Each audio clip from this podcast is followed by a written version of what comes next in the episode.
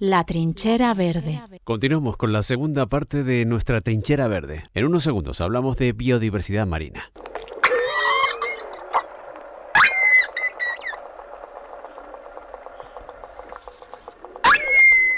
En una isla turística como Tenerife, donde su biodiversidad es también un reclamo para el visitante, una biodiversidad que se extiende hasta el océano en el que nos encontramos, se hizo necesario que hace 10 años eh, se llegara a un pacto en forma de carta de, calidad, que proporcionara una simbiosis entre las empresas dedicadas al avistamiento de cetáceos, concretamente el sudoeste de la isla, y el respeto a las especies que habitan en esta franja entre Tenerife y la isla de La Gomera.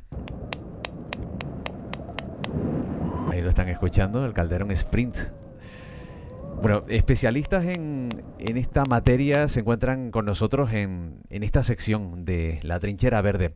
Vamos a hablar con Natacha Aguilar Soto, bióloga marina. Natacha, ¿qué tal? ¿Cómo estás? Hola, buenas. Está con nosotros también nuestro compañero Carlos Galván, compañero de ATAN. Hola, Carlos, ¿cómo estás? Aquí en el estudio. Y Mercedes Reyes, presidenta del Comité Directivo del Sitio Patrimonio Mundial de Cetáceos. Eh, Mercedes, bienvenida. Hola, gracias. Desde Chile están eh, Francis Pérez, fotógrafo submarino canario y también es economista. ¿Cómo está, Francis? ¿Y ustedes? Muy bien. Y Susana Bucán, doctora en oceanografía. Hola, buenas tardes. Bueno, eh, empezamos hablando de, de, la biodiversidad que existe en el sur de la isla de Tenerife. Natacha, ¿por qué es tan importante? Bueno, esos valores naturales de La Gomera, las aguas de La Gomera y el canal que la une con el suroeste de Tenerife son inmensos. Mm, se albergan cinco zonas protegidas por la Red Natura 2000 a nivel europeo, que son cuatro zonas de especial conservación, los órganos y Playa Santiago, Valle Gran Rey en La Gomera, y la franja Tenorrasca y la playa de San Juan en el suroeste de Tenerife, y también una zona de especial protección para las aves en todo el canal entre las dos islas. Todas estas zonas son ya parte de la red de áreas marinas protegidas de España, la RAMPE, y además tiene especies muy, muy especiales. Uh -huh. eh, por ejemplo, las tortugas. La tortuga verde navega las aguas del canal durante todo el año eh, la, y además se fideliza a zonas donde, donde se hace estable durante meses y es visitada por turistas que a veces bueno, impactan porque le dan de comer y esto altera su metabolismo, etc. La tortuga verde eh, la tortuga boba, perdón, se puede ver en las aguas más oceánicas, tiburones, también una zona especial para el calamar gigante, que es uno de los puntos calientes del mundo con hallazgos de esta especie. Luego el delfín mular, que se encuentra durante todo el año, y por supuesto eh, la estrella, la estrella del canal, que es el calderón de aleta corta o tropical, que bueno, en el canal se encuentra la población mayor que se conoce de Europa y, y, realmente que se conozca del resto del mundo cerca de la costa. En total son 26 especies las que transcurren por este canal. Bueno, precisamente por eso la organización Mission Blue, que representa una red internacional de, de, organizaciones que dan a conocer los ecosistemas marinos y promueven su protección, en la cumbre del cambio climático comunicaba, celebrada hace, unos meses por parte de Naciones Unidas, que se declaraba punto de esperanza a la riqueza marina en el entorno sudoeste de la isla de Tenerife. Eh, Francis, ¿cómo ha sido esta declaración y qué significa ¿no? para la isla de Tenerife que tengamos este nivel de protección tan importante? Pues mira, como, como comentamos en otras ocasiones, pues un, un reconocimiento importante para, para, para el archipiélago, uno de los que eh, que, que, se le han dado ya, y después Mercedes hablará del siguiente. Y, y, fue un poco una idea que surgió a raíz de, de Chile por, por Susi, eh, porque tenía un problema aquí que ya comentará ella después con un puerto minero de Dominga, también una zona de, de, de alta biodiversidad de cetáceos.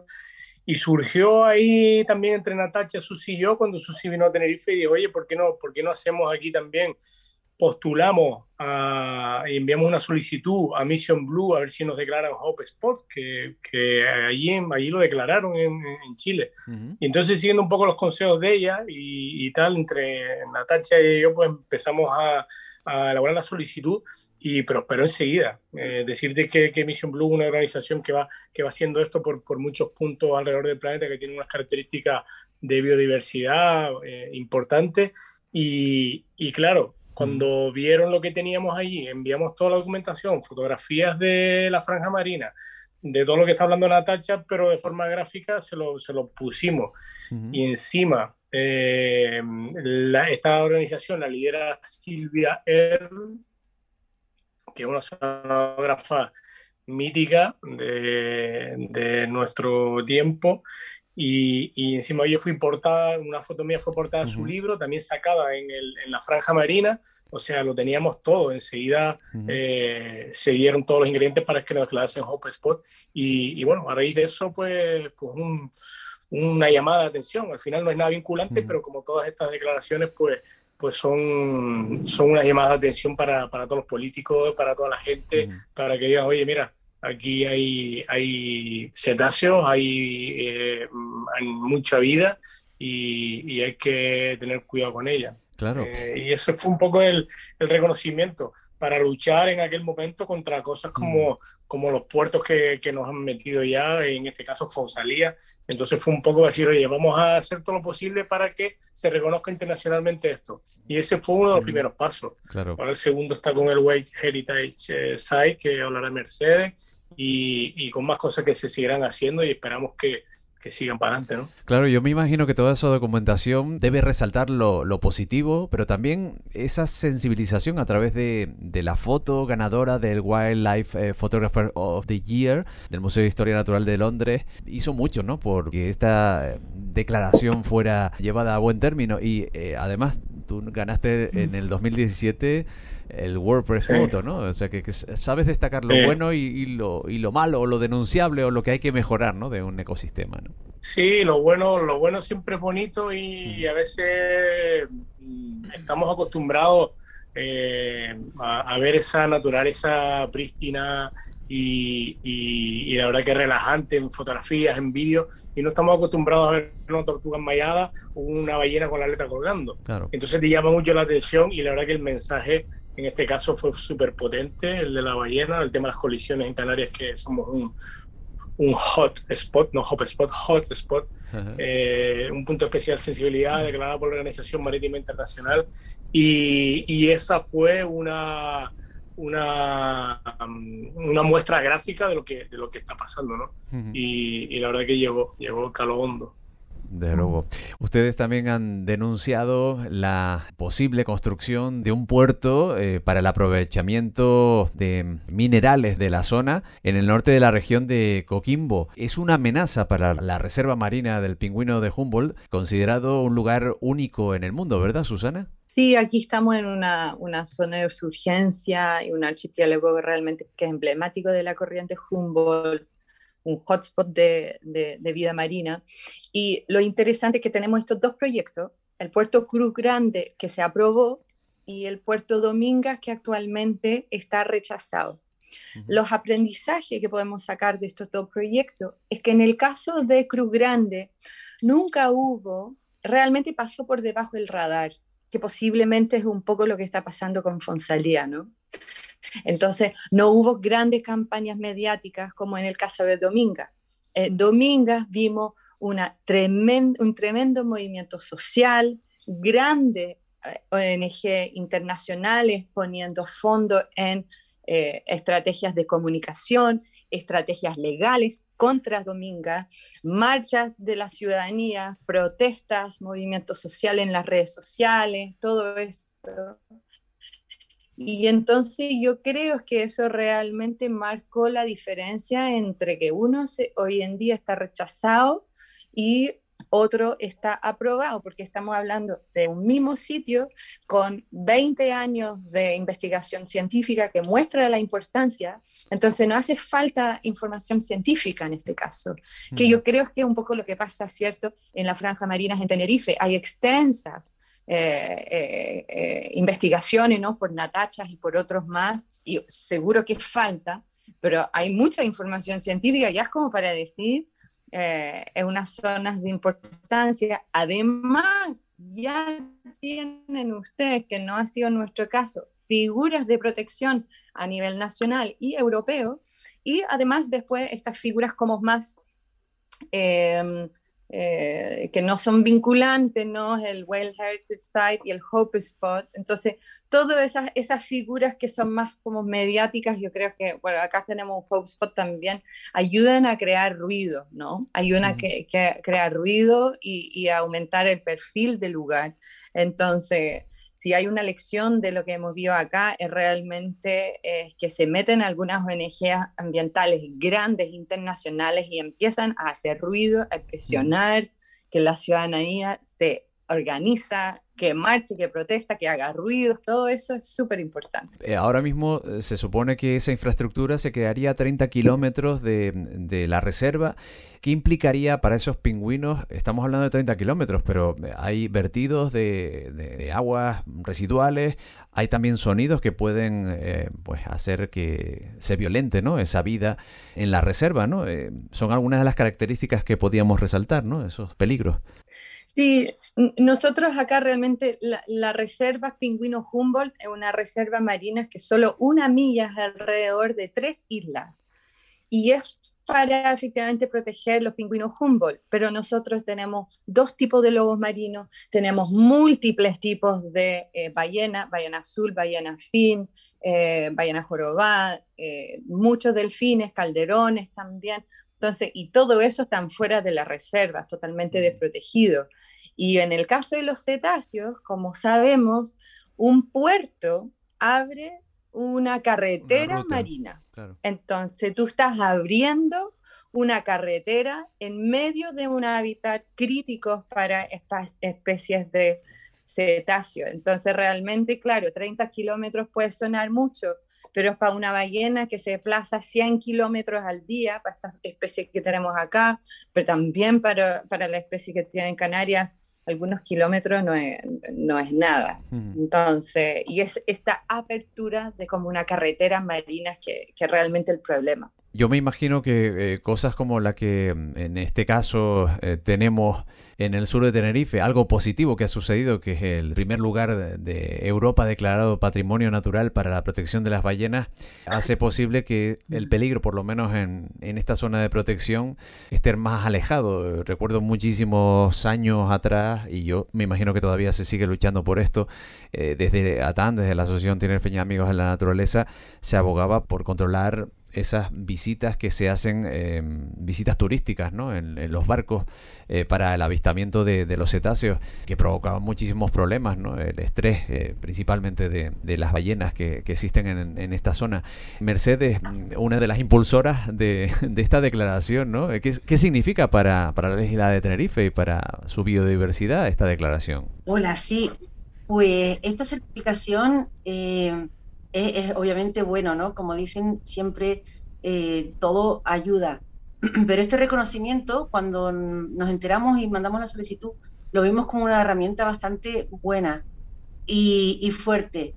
Y bueno, presentamos todo y a nuestra sorpresa, pues sí, nos, han reconocido que la zona es digna de, de conservar y de poner esfuerzo. Y lo bonito de, que tiene lo de World Heritage Site o lugar de patrimonio mundial de cetáceo es que es una certificación anual. Quiere decir que nos tenemos que poner manos a la, obra. Y, ha reunido, lo bonito es que ha reunido a, pues, a mucha gente, ¿no? que todos con la, luchando por la misma causa, tanto empresas en el sector, a la universidad, a otras entidades, asociaciones, Asociación y Turismo Tenerife, o sea, está, está como abierto incluso para, para la población local. Y tiene varias ramas. Tiene, por un lado, lo que es la conservación, fomentar la investigación, por otro es lo que es fomentar un turismo responsable y sostenible, y por otro lado, involucrar a, la gente de aquí a que celebre con todos juntos esta maravilla y este tesoro que tenemos aquí. La certificación es la tercera en Europa y... el mundo.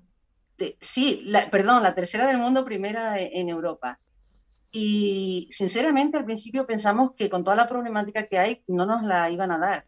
Pero precisamente por, por, por eso, no, o sea, por el, tesoro que tenemos aquí, pues dijeron, esto vale la pena cuidarlo, ahora unir esfuerzos e intentar mitigar todos esos impactos que tienen los cetáceos. No estamos hablando solo eh, de lo que es la observación de cetáceos, obviamente fomentar siempre el respeto hacia los animales, que se, que se hagan los avistamientos con respeto, que se eduque al turista, pero también en otros sectores, que, que es lo bonito. y, y, como, como bien dicen, han dicho Natacha, Francis y Sara, siempre es una, es una ayuda más a todas estas luchas un poquito mayores de, de todas las cosas que puedan estar afectando a los cetáceos ahora y en un futuro. Entonces, bueno, con, con, mucha ilusión mm, hemos recibido esta certificación muy fresquita y ya tenemos en marcha un comité directivo para poner un plan de acción y, y unir esfuerzos para intentar de verdad eh, mejorar la zona y, y seguir teniendo este reconocimiento mundial, que, que yo creo que nos lo merecemos, o por lo menos yo lo siento así, no sé si es que porque soy de Tenerife, pero yo siempre he sentido que lo que tenemos aquí es único y es un tesoro que hay que, que hay que, hay que guardar y hay que poner todos los esfuerzos por ello. Carlos. Sí, bueno, yo quería hacerles una pregunta, bueno, a todos en principio, pero me gustaría empezar por una, que no sé, bueno, ya diré si Natalia, alguien quiera responder, que siempre nos da la sensación que cuesta más declarar espacios protegidos en el mar.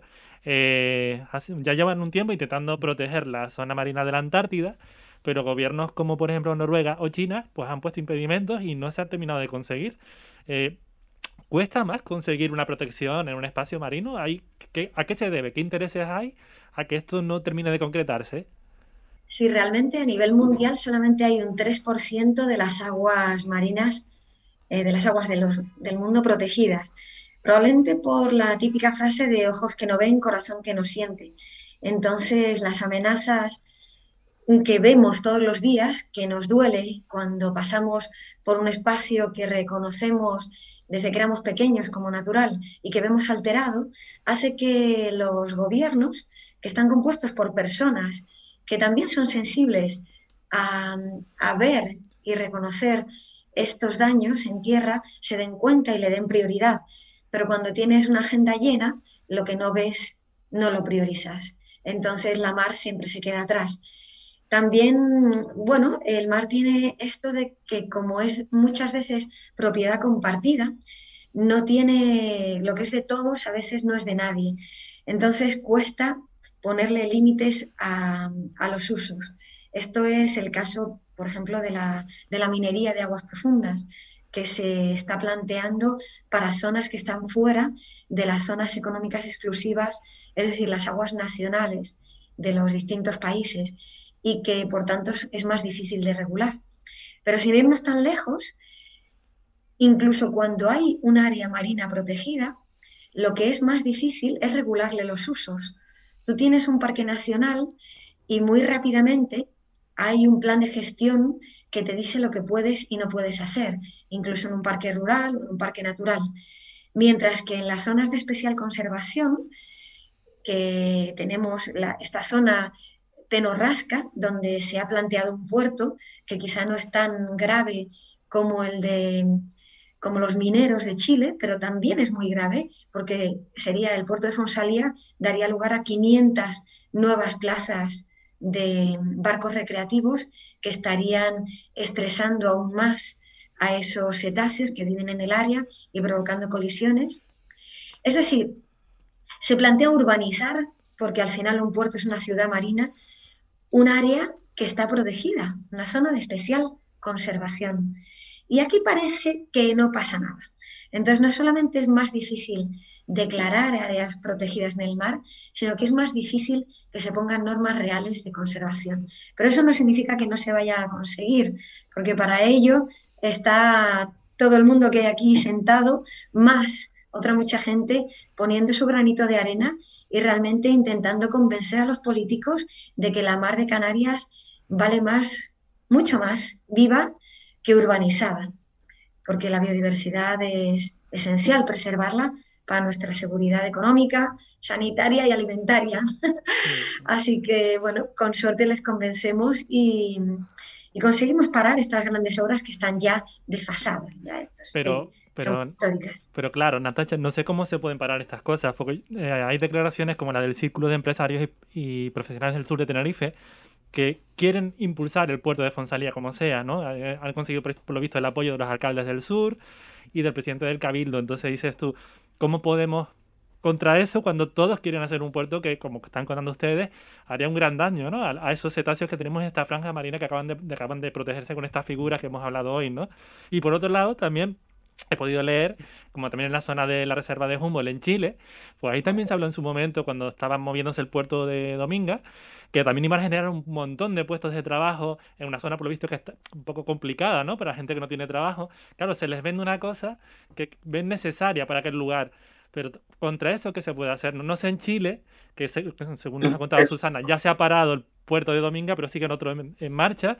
¿Qué se puede hacer más? Porque Francis Pérez también, que ha mostrado esa foto al mundo, pues ha sido importantísimo, pero es que no llega a sensibilizarse la gente. ¿Qué más? No? Si nos pueden contar también. Yo creo que se paras haciendo ruido. Eso ha sido la, la experiencia acá haciendo ruido, haciendo ruido, haciendo ruido. Y se necesita de campañas grandes comunicacionales acá. Tenemos el apoyo de Oceana, que ha hecho mucho para, mm, em, para ayudar a la causa, ¿no? Y, mm, y, justamente este tipo de figuras como Whale Heritage Site, todo eso hace ruido. Es cierto que el argumento es económico, es potente, pero hay otro argumento económico también, que es el avistamiento de cetáceos que tenemos acá que ustedes tienen allá, que si se les van los calderones, ¿qué pasa con esas industrias? Y eso es una industria que dura en el tiempo, mucho más que un puerto, un puerto minero. Entonces, yo creo que hay que ir con buenos argumentos. Eh, hay buenos argumentos en contra, ¿no?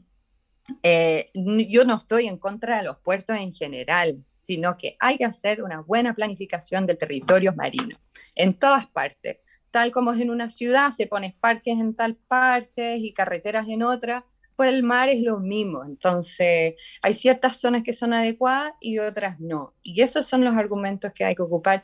Pero yo insisto es que para todos los que están escuchando y viendo, eh, eh, nunca hay que subestimar la, la, capacidad que tenemos como sociedad de hacer ruido porque el ruido es un problema para los tomadores de decisión. Entonces, si hacemos ruido en redes sociales, en las calles, todo eso, eso eh, finalmente eh, les llega y, toman atención. Entonces, entonces yo, yo, yo, pienso en, referencia a lo que dice Susi, lo que planteas tú, Carlos, cuando, cuando los políticos dicen todos, hablando en nombre de todos, que me parece patético, cuando están hablando de su en nombre propio, porque están ahí cuatro años algunos y después ya no lo vemos más, algunos llevan veintipico detrás de este proyecto, que ya lo considero un proyecto del siglo pasado, donde, por ejemplo, el de, Fonsalía, el de Fonsalía me refiero, un proyecto anticuado y obsoleto y contracorriente con los tiempos que corren.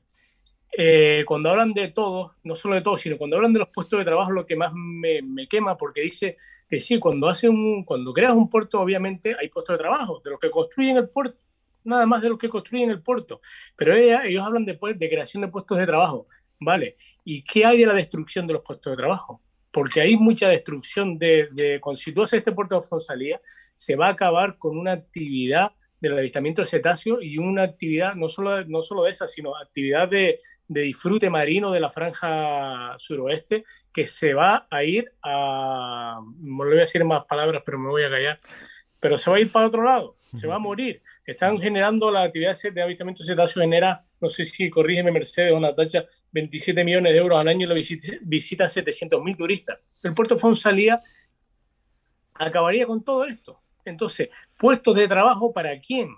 ¿Para quién? En ese sentido, puestos de trabajo en términos netos, ¿cuántos hay? No hay creación de puestos de trabajo en términos netos. Eso es una mentira, pero, pero como la copa de un pino. Y es como la que se llena la boca. Y después habla de la conectividad y todo este rollo pero, pero desde mi punto de vista, eh, tenemos la información científica, tenemos la información gráfica, fotografía, video, información científica y falta ese tipo de información de la que estoy hablando yo, que es la que no se le da a la gente. Cuando se llena la boca de creación de puestos de trabajo, esa es lo que hacen siempre para después vendernos como nos vendieron Granadilla. Y mira ahí, muerto de la risa. Sí, sí, mira, yo también iba, a enlazarlo con esto, pero a ver si también se engancha ahora Mercedes con el tema, claro, del turismo, ¿no? Que puede traer esto, ¿no? Y ya el, el, consejero de turismo pues ya ha salido estos días con la declaración del lugar de patrimonio de las ballenas, diciendo que eso iba a ser bueno para atraer más turismo, ¿no? Pero claro, ya estamos hablando de más turismo otra vez. Y eso me parece peligroso, ¿no? Dice, pero ¿cuál es el límite de turistas, no? Eh, en, el en noviembre de 2020 vi que se, se hizo una carta sostenible para avistar cetáceos, ¿no? Entonces, ¿qué límites puede tener este turismo también? No, no creo que si hacemos caso a los políticos, creo que van a intentar traer los más posible para que un día decir, hemos conseguido llegar a 5 millones de turistas, ustedes el 5 millón y le dan un premio en el aeropuerto, ¿no? No sé cuál puede ser ese límite. Pues, antes que nada, referente a la noticia de que salió, eh, la verdad que creó un poquito de, de, mala fama de la iniciativa y es todo lo contrario, ¿no? Eh, para empezar, por ejemplo, este año las pautas que nos dio el panel revisor, esto, esta certificación nos la dio el WSA, que es eh, la Alianza Mundial de Cetáceos, con un panel, un, jurado externo, por así decir. Y las primeras pautas es intentar controlar la, la, la, ilegalidad que hay en torno al sector y reducir el número de barcos. Entonces, por ahí, la, la iniciativa no, no quiere decir que vayamos a llevar a más gente a ver los cetáceos, eh, sino simplemente eh, al contrario, reducir el número de embarcaciones que van a ver los cetáceos, traer un turismo, un turismo eh, no en masa, sino que está interesado de verdad en ver a los cetáceos con respeto, en la conservación, en disfrutar de la naturaleza. Y también eh, en la iniciativa tenemos mm, muchas, muchas ideas en mente que ahora hay que, que hacer, pero por ejemplo también separar actividades, porque ahora mismo todos los turistas que se suben en un barco para hacer cualquier otra actividad, estamos hablando de motos de agua, estamos hablando de pesca deportiva, que a veces lo he visto hasta, hasta con las curricas puestas pasar por un grupo de delfines porque están ahí comiendo. Eh, todo el mundo va a ver los cetáceos. Oye, si tú quieres ir a una fiesta en un barco y estar en bikini y emborracharte y tal, bueno, vete en un barco que sea de excursiones a fondearte en una calita y tienes la fiesta, no tienes por qué ir a ver los cetáceos con la música y entonces eh, un poquito intentar que el sector se pare. También, por otro lado, los barcos privados. El, muelle de Fonsalía, mmm, con todos estos barcos privados, eh, la gente cuesta mucho educar al usuario particular, porque los tienes que pillar en el barco, tienen que ellos tener interés o ir con, eh, con los folletitos o como sea al muelle a educarlos, mira, esto se hace así, esto se hace así. Entonces se, no, se nos dispara el número de barcos, que es justamente lo que no queremos. Queremos menos pero de más calidad y separar los tipos de turismo. Y aparte de todo esto, se están olvidando de, mencionar el impacto acústico tan grande que a lo mejor sería nada más que hacer el, el, muelle, que los calderones, por ejemplo, podrían decir, vámonos de aquí. Podría pasar que simplemente por hacerlo, antes de que vengan todos los barcos, los, los calderones decir, esto es mucho, nos vamos. No lo sabemos, pero no nos podemos arriesgar a que se vayan. Entonces, y ya, bueno, si suman los ferries y no sé, corrígeme Natacha si me equivoco, lo de los cruceros, entonces ya la autopista que dice Susi, esto, vamos, eh, es una autopista de cinco carriles con mucha gente que no, disparatada, que no, a lo mejor no, disparatada, no, perdón, pero mal educada en el sector, que estaría poniendo más carga sobre la situación. Entonces, yo no, no lo veo, pero sí, eh, con el World Heritage Site lo que se pretende es que, que venga un turismo eh, bueno, es que ya en Tenerife viene mucho turismo, o sea, ya las cifras son escandalosas. Yo no sé qué va a pasar ahora con todo lo que está pasando en el mundo y en cómo se va a transformar el turismo, pero sí sé que se están haciendo esfuerzos por no traer tanta masa de turistas, sino traer un turista que de verdad eh, aprecie los valores naturales que tenemos aquí, que al final deja más dinero también a la, a la isla, porque son los que se van a recorrer y van al pequeño negocio. Ese es el turismo que queremos que vaya a ver las ballenas. Y, eso, bueno, no sé si también allá en la reserva de Humboldt se tiene en cuenta, porque eh, ahora mismo aquí tenemos parados, bueno, delante de Santa Cruz de Tenerife ahora mismo podemos ver bastantes barcos parados de cruceros que no pueden moverse. Claro, me imagino que habrá muchos cetáceos que estarán contentos porque hay menos tráfico, pero cuando esto empiece a caminar, a mí me da que esto va a ser una carrera de, rapidez, a ver quién es el primero en traer turistas a su lugar y, y bueno, vamos a saturar el mar otra vez de barcos, entonces nos preocupa, ¿no? Que, que, no se haya conseguido proteger, como estábamos hablando en su momento, solo un 3%, como decía Natacha, ¿no? del mar. Se está, pero se ha planteado un objetivo para proteger el 30% de las zonas marinas. Sí. Y es un, es un objetivo a nivel mundial. Entonces, realmente, cuando. Bueno, pero perdona, porque. Eh, bueno, entonces realmente cuando estamos hablando de cómo se cambia esto, eh, lo que se plantea es que los políticos intentan, si los políticos están intentando em, guiar a la sociedad hacia un desarrollo realmente sostenible, que es el único desarrollo que queremos, entonces lo que ocurre es que necesitan ideas. Las ideas tradicionales son que las grandes obras dan muchos puestos de trabajo, tanto en la creación como que bueno, se dinamiza la actividad. ¿Qué es lo que ocurre? Que hemos tenido ahora mismo una crisis ambiental que ha desembocado en una crisis social que estamos padeciendo y mucha gente está sufriendo de forma desmesurada. Entonces, los políticos también ven esto y están buscando nuevas vías de desarrollo de, la sociedad a la que dirigen. Entonces, las iniciativas como la declaración del, del Hope Spot, del punto de esperanza internacional marino, del World Heritage Site, el punto de patrimonio mundial de las ballenas. ¿Qué es lo que le están diciendo a los políticos? Miren, esta biodiversidad tiene valor.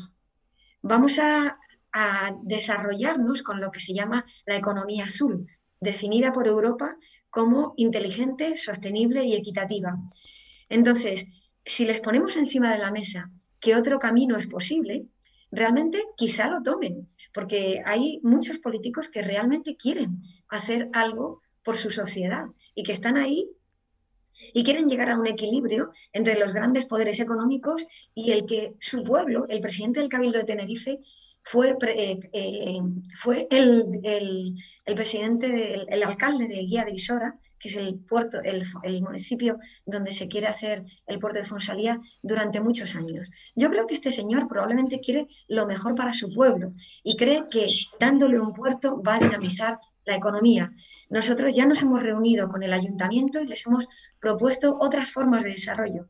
Miren, mm, enfóquense en un turismo de naturaleza, de calidad, diferenciense y hagan de este modo que el turismo que venga al área sea buscando a la tradición, a la cultura, a la naturaleza de Guía de Isora. De modo que ustedes pueden conservar estos valores de su gente y pueden vender souvenirs hechos aquí y no hechos en China. Entonces son muchas las ganancias y realmente nos han recibido con muy buenos ojos. Entonces yo eh, soy positiva con respecto a que esta crisis mundial le está dando eh, un, un estímulo a los gobernantes para que cambien la forma de gobernar. Y con suerte, pues poquito a poco y poniendo todos manos a la obra y con fotos como las de Francis y buenas ideas como las de Mercedes y difusión como las de Atán, pues lo consigamos. Bueno, yo creo que sí, que es una labor importantísima la que, la que tenemos todos, desde ATAN y eh, ustedes también como científicos, eh, como personas que dan a conocer las bondades de, de estas zonas y a, través bueno, de estas declaraciones especiales de protección que hacen posible que en el mundo se sepa qué es lo que ocurre y sobre todo nosotros, ¿no? Los que moramos aquí en este territorio, que nos sintamos orgullosos y que sepamos lo que tenemos, ¿no? Vamos a terminar con alguna conclusión sobre eh, cómo ven ustedes la situación y, qué plantearían, ¿no? Para que haya un mayor nivel de, de protección o de sensibilización por parte de las administraciones y también por parte de los ciudadanos. Vamos a empezar, por ejemplo, desde Chile, que quizá tiene una visión más global, ¿no? Desde ese lugar del Pacífico, ¿no?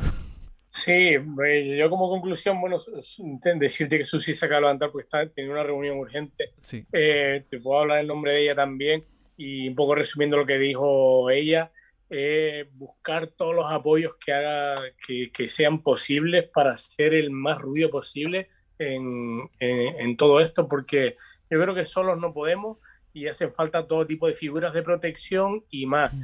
Tenemos la información científica, tenemos la información gráfica, tenemos eh, las ONG internacionales que nos pueden ayudar y todos los, reconocimientos y nos hace falta un poco el apoyo social. El apoyo social para, mm. para, para luchar contra ese, como decía Carlos, todos, eh, los políticos cuando hablan todos queremos, no, no, señores, todos no pues hace falta ese apoyo social, yo creo que, que, es fundamental y creo que las figuras como el Well Heritage Site y el, el Hope Spot y, y, todos los estudios y entre todos pues podemos llegar a, ese canal social que, que, tanto se hace necesario. Yo creo que es fundamental. Aquí lo han hecho, yo lo he visto, lo han parado, pero lo han parado y aquí les puedo decir que Chile es uno de los países que, que muy sensible a esto porque tiene el problema de las salmoneras, tienen el problema del tráfico marítimo, que ahora acaba de salir un paper de la ballena azul espectacular sobre colisiones, sobre tráfico marítimo y la, y la, la influencia de las ballenas azules en el mar interior de Chiloé. Eh, los puertos mineros, la, las termoeléctricas en, en, al norte, en Antofagasta, que eso parece Mad Max. Entonces, eh, tienen experiencia y lo han parado a base de gritar de gritar y gritar y, apoyo social, porque están cansados. Nosotros tenemos ahí unos cuantos episodios. Primero empezó, bueno, empezó no, vamos a hablar de la lanzadera del hierro del puerto de Granadilla, de un montón de cosas, y yo creo que, que también estamos eh, eh, eh, hemos empezado a estar cansados. O sea que, mm. resumiendo, apoyo social y mucho ruido. Natacha. Sí, estoy de acuerdo. Creo que es muy importante para que haya apoyo social. Ningún animal invierte energía en algo que no cree que sea posible. Entonces es muy importante mm, reforzar la ilusión y recordar a las personas que somos poderosos y podemos dirigir nuestro futuro. Y no solamente como individuos de a pie, sino también a los gobernantes. Los gobernantes no tienen por qué seguir las ideas que han heredado de los ancestros. Pueden ser novedosos, pueden ser valientes, pueden mm, reconducir el desarrollo de nuestra sociedad. Entonces, si todos nos lo creemos, realmente, realmente tenemos las herramientas para hacerlo posible, desde los más altos niveles de gobernanza del mundo, desde Naciones Unidas, desde Europa, tenemos que se están definiendo objetivos de desarrollo sostenible, que se están dictando normas y, y consejos para el mundo que muy claramente evidencian que las grandes esferas se están dando cuenta de que la única forma de salir de nuestra crisis es recuperar la biodiversidad. Entonces, bueno, sabiendo esto, es solamente ponerse manos a la obra y nos lo tenemos que tomar en serio, no vale esperar a mañana. Hay que recordar que hay que salvar el mundo cada día, con cada obra que hacemos y a todos los niveles, desde el no a la bolsa de plástico hasta una norma que diga que no al puerto de Fonsalía por parte del Cabildo de Tenerife y el sí a un modelo de desarrollo económico realmente sostenible que le dé mucho más bienestar a la gente. ¿no? Esto es lo que necesitamos. Bien. Mercedes, finalmente. Sí, pues yo me, me uno a decir que mm, hay que unirse entre todos. Y creo que esa unión, ese ruido es súper importante y sobre todo también mm, llevarlo internacional, o sea, volver los ojos internacionales hacia el problema, porque parece que a veces los políticos, desde mi punto de vista, a veces cuando tenemos esa presión internacional y los ojos puestos aquí, es como que reaccionan un poquito mejor, o sea, en casa y fuera mucho ruido. Y sobre todo, creo que es importante eh, acercar la naturaleza, el balance entre disfrutar de la naturaleza en armonía y abrir el corazón de la gente, porque también por el tema de los cetáceos, estos animales transmiten libertad, transmiten familia, inteligencia, y una, por ejemplo, un avistamiento de, cetáceos bien hecho, le puedes cambiar, eh, puedes educar a un, a un, turista, puedes cambiarle, puedes cambiar su, su visión, puedes incluso, o sea, que esa persona se vuelva un activo en, en conservar. Entonces, eh, pues nada, unión y, más unión y ruido y a luchar los que estamos por, la labor e intentar que toda la gente posible eh, despertarle ese, ese interés, ¿no? Carlos, para finalizar. Sí, no, yo simplemente para terminar, como han dicho, hace falta gritar y hemos oído al principio del programa, ¿no? Al principio de esta sección, ese sonido de calderones. Ellos más no pueden hacer y yo creo que tenemos que ser nosotros los que les echemos una mano estos días se ha hablado mucho de lo importante que es la biodiversidad para que nosotros podamos protegernos de estos virus que ahora tenemos por aquí. Y yo creo que tenemos que seguir luchando para ayudarles, ¿no? Porque no pueden gritar más que nos, y tenemos que hacerlo nosotros. Sí, ahí los estamos escuchando. Eh, les agradecemos muchísimo a nuestros invitados. Eh, gracias también a Carlos Galván, que está aquí en el estudio. Gracias por acompañarnos. A eh, Natacha Aguilar, a Mercedes Reyes, a mm, Francis Pérez y Susana Bucán. por cierto, Francis, ustedes acaban de llegar, de marcar, ¿verdad? Están marcando cetáceos en, esa zona donde se encuentran. Sí, estamos aquí en un proyecto con, con Susi y el SEASA, el Centro de Estudios de Zonas Áridas, y marcando ballena fin. Eh, Natalia sabe bien de lo que estoy hablando, son tags que se le ponen a, estos animales y te dan información sobre acústica eh, y un montón de cosas, profundidad, movimiento y, y bueno, es súper súper complicada porque son ballenas súper difíciles. Es la segunda animal más grande del mundo, que es el rorcual común, como lo conocemos nosotros, la ballena de aleta. y, y, bueno, ayer casi marcamos un azul. Y, y, bueno, esto estaba lleno, lleno hasta hace dos semanas, hasta 20 ballenas en un punto que es increíble. Hay menos de 10 kilómetros entre el continente y una isla, que es Isla Chañaral, y es un corredor increíble, pero, pero no se saben cuántos se ven. Aquí un día, el otro día estamos con 15 ballenas, Yubarta, ballena azul, tres ballenas azul por fuera, en la costa de la isla Lobos Marinos, y, y bueno, estaba aquí todo el mundo un espectáculo, un espectáculo de naturaleza, la verdad. Bueno, la verdad es que nuestros oyentes no, no, los pueden ver, pero un espectáculo también las caras cuando les habla Francis, por ejemplo, de, del avistamiento de, de, estas especies, ¿no? Eh, se les eh, calababa prácticamente a nuestros invitados.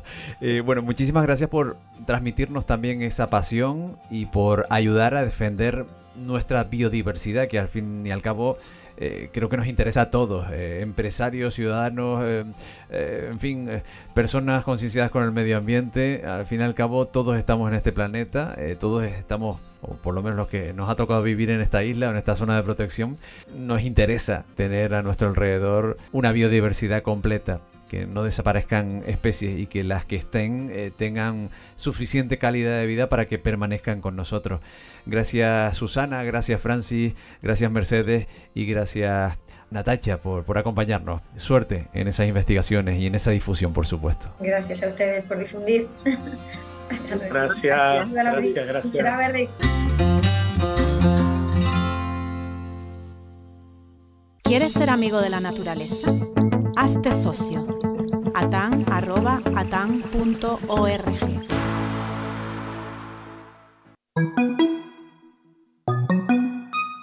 Galote intermedia, el lagarto moteado de Tenerife, es uno de los lagartos gigantes que sobreviven en Canarias. Fue descubierto en los años 90 del siglo pasado en los acantilados de los gigantes. Su mayor amenaza la suponen los gatos y marrones y las ratas. Es una especie endémica de Tenerife, donde actualmente se está desarrollando su plan de recuperación. La trinchera verde. Como siempre, con nuestra compañera Margui, vamos a hacer un recorrido por algunos elementos que pueden enriquecer nuestra salud. Sobre todo son sanos y deliciosos y de proximidad. Margui, ¿cómo estás? Adelante. Hola, un mes más a, a todos los que están por ahí escuchando en la trinchera verde de Atán. Es un placer otra vez poder estar con todos ustedes.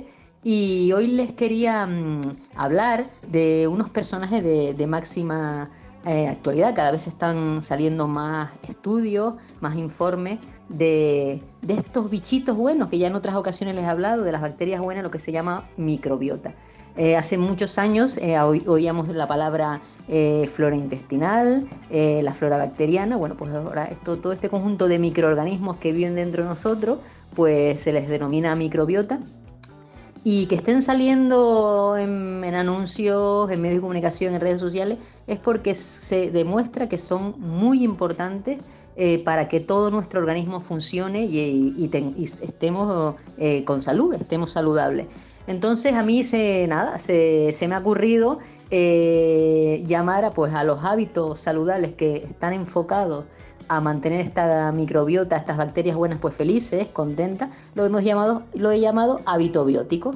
Y en, este, en el mes de finales de febrero, el 23 de febrero, eh, voy a, hacer un taller eh, online donde vamos a hablar un poquito de esto, sobre todo esto enfocado a llevar unos hábitos de vida eh, para mejorar todo lo que es la salud de la, de la microbiota. Yo lo digo de forma muy sencilla para que esté feliz y de esa forma nosotros encontrarnos mejor. Va a ser a través de las redes sociales de Carrera por la Vida. De todas formas, lo voy a publicitar en, las redes sociales naturalmente. Margui es un, un taller abierto para, para, todas las personas que se quieran, que quieran participar, que quieran conectarse.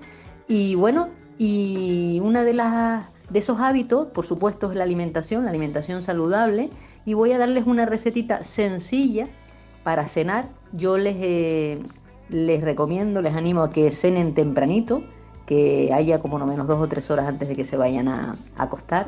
Y a estas bacterias, por ejemplo, les, les, gustaría una cena, pues a lo mejor con una verdurita hecha al vapor o al horno, o bueno, si no, si no tienes para hacerla al vapor, la podemos hacer en un, en un wok. Eh, pues un poquito de gubango, un poquito de brócoli, zanahoria, unas habichuelitas, eh, el por supuesto que nos falte el ajito y la cebolla y si tenemos la posibilidad de ponerle unas setitas, pues seta. A, esta, a, este, a estas verduritas, pues yo ya cuando una vez que estén hechas, le pondría un buen chorrito de, aceite de oliva y picarle en crudo pues el perejil. Y si queremos, podemos acompañarlo con un huevito duro. Esa comida, esa cena nos va a nutrir, es una cena en poquita cantidad ligera eh, y va a ser un festín para estas bacterias buenas y seguro que vamos a dormir muy bien, ella y nosotros. Pues nos seguimos escuchando aquí en la Trinchera Verde y adelante y un nada, un placer como siempre poder participar con, con Atán. Adiós. Muchísimas gracias, Margui. Igualmente. Y es en este punto donde abrimos nuestro atril. En este caso, eh, uno de los miembros históricos de la Asociación Tirrefeña de Amigos de la Naturaleza, Francisco García Talavera, geólogo, paleontólogo, cofundador de ATAN, ex consejero de Museos de Tenerife, que pone el punto final de nuestra trinchera verde. El atril de ATAN. Todos sabemos que Canarias alberga un riquísimo patrimonio natural con muchos endemismos macaronésicos pero eh, eh, es nuestro archipiélago uno de los que figura entre los archipiélagos oceánicos volcánicos con mayor biodiversidad del mundo, junto a Galápagos, Hawái y Juan Fernández. Pero no menos importante es nuestro patrimonio cultural, en parte legado por nuestros antepasados guanches de todas las islas, como es el patrimonio arqueológico, quizás el más frágil y el más desprotegido. Voy a mm, comentarles unas reflexiones que he escrito sobre el tema. Se titula El patrimonio canario en crisis. Cuando ni los propios dirigentes saben lo que tienen que salvaguardar, cuando la más valiosa herencia que nos ha tocado compartir es despreciada y masacrada, cuando el legado más importante que todos recibimos de manera espontánea, la tierra en la que vivimos y la cultura de nuestros antepasados nos lo están robando. Cuando nuestro futuro está en manos de especuladores e ineptos, ha llegado el momento de gritar, se acabó. Nuestro pequeño y frágil territorio y el patrimonio cultural de nuestro sufrido pueblo no pueden seguir soportando tanta agresión. En las últimas fechas proliferan las manifestaciones de aquellos falsos ecologistas que consideran que hay que hacerlas porque es lo que se lleva y además porque tienen una rentabilidad política. Les preocupa que la opinión pública les pueda exigir responsabilidades por los desafueros cometidos, pero no les duele lo más mínimo el hecho de que gran parte de nuestra esencia se está destruyendo. No sufren porque no lo sienten y no lo sienten porque están protegidos por esa coraza de, de aleación especial cuyo componente principal es la sensación de impunidad ante la especulación y el desarrollismo a ultranza.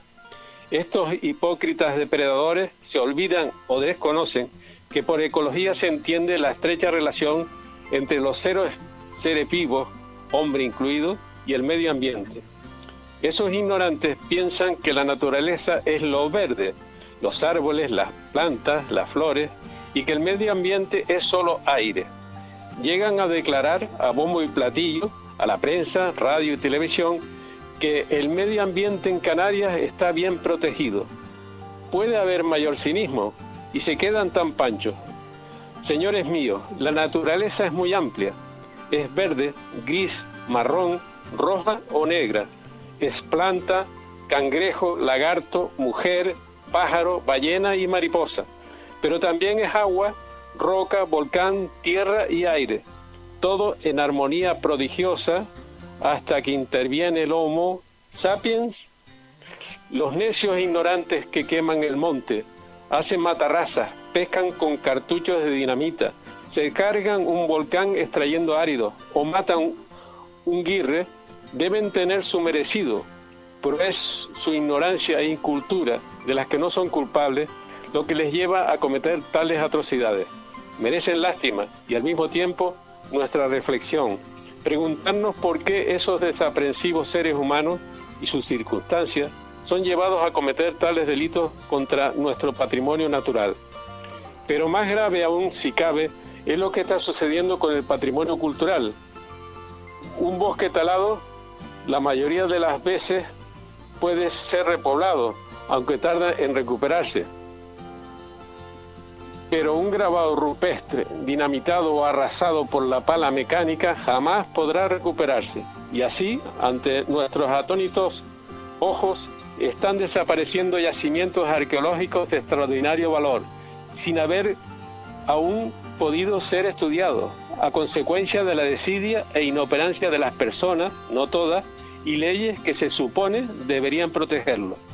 Con ello se pierde para siempre una información valiosísima para ir desentrañando nuestra historia y nuestra cultura. Lo mismo sucede cuando muere uno de nuestros viejos campesinos.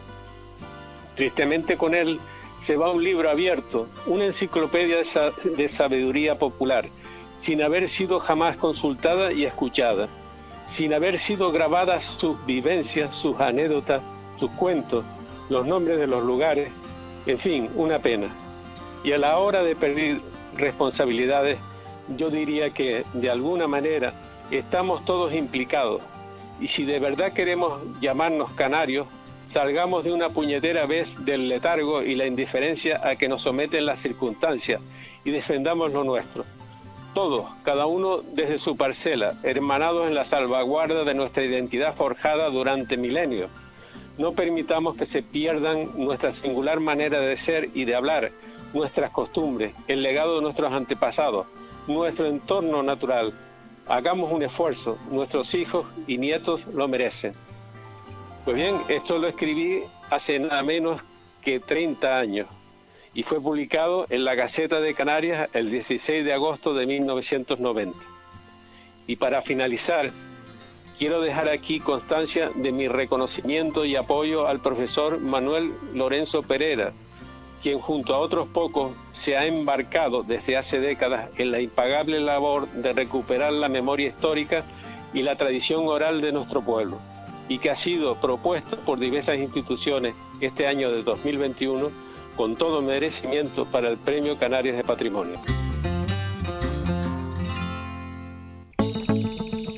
Hasta aquí nuestra trinchera verde. Les esperamos en nuestra siguiente edición para debatir, conocer, defender nuestro medio natural.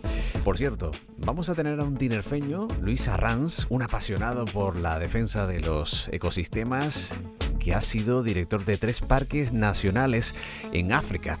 Lo tendremos con nosotros, conoceremos su vida apasionante. ¿Quieres colaborar? ¿Quieres hacer algún tipo de pregunta? Hazlo, accede a nuestras redes y planteámonos aquello que quieras comentarnos. Será nuestra próxima Trinchera Verde. Gracias por escucharnos.